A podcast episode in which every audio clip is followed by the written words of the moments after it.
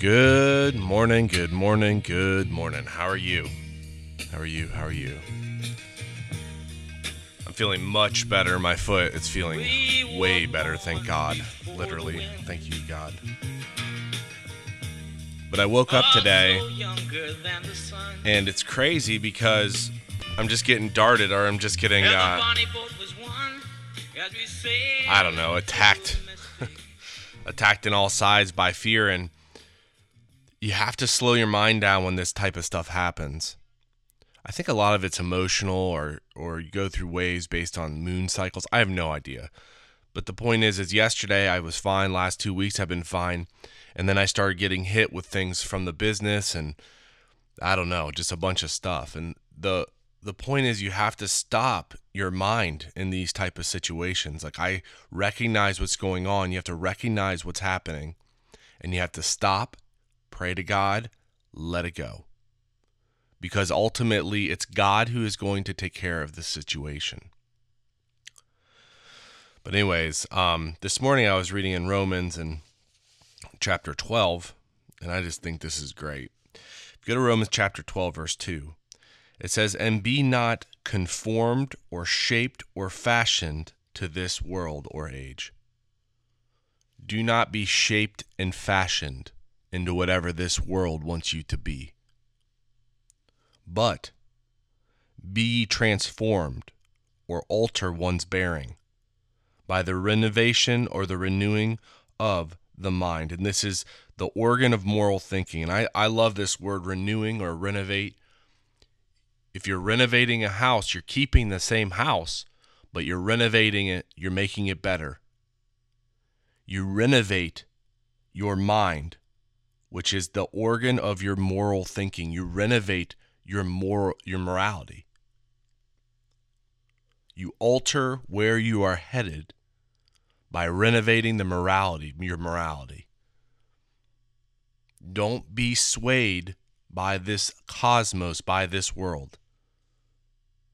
Put in put in the spirit, put in the mind of what God wants you to be, who God wants you to be.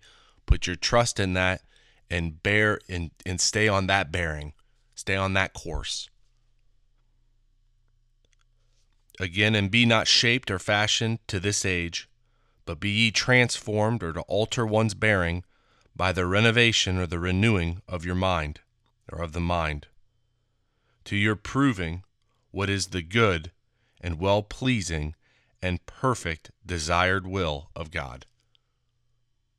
God's will is perfect his desired will is perfect and it's well pleasing.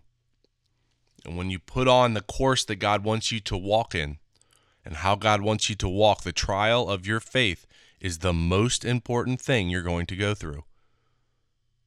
You set you set that in your mind and you do not allow this age to affect you. I can either dwell on the things that are going on and let my mind take over and go down the path of negativity and fear, or I can stop those thoughts, capturing every thought and bring it to Jesus Christ, praying about it and recognizing God's going to take care of it, and my Lord and Savior Jesus Christ is going to take care of it. Finally, I wanted to go to verse uh, 9. It says, Let love be without dissimulation, or not counterfeit, or hypocritical. Let love be real. The love that you share for the brethren, let it be real, not not counterfeit, not fake, not hypocritical, but true. Ab- abhor or have an aversion or detesting the evil, and cleave or adhere or stick to the good. Be kindly affectioned, and this is like a family. Be kindly affectioned one to another with brotherly love or love for the brethren, and honor preferring one another. And this is what I want to go over. Not slothful in business, and that's not slow or tardy. Show up. Show up on time. Not slow or tardy in business or serious purpose, but boiling hot in the spirit serving the Lord.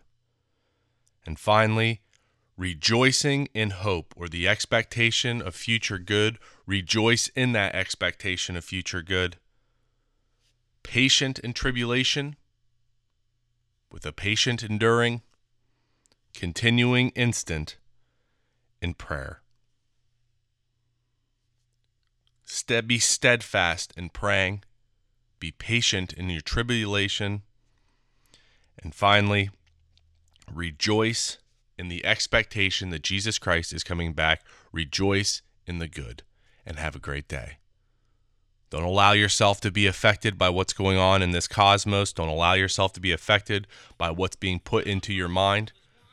Capture every thought, give it to God, pray continually to God with actual needs, what's going on in your life. Talk to God, build that relationship because that's where the peace comes from. Have a great day today. God bless you and make you full, and I will talk to you tomorrow. Let your soul and spirit fly into the. Well, Heavenly Father, I thank you so much for today, and um, I just ask that you take everything off my heart. You just lift the weight.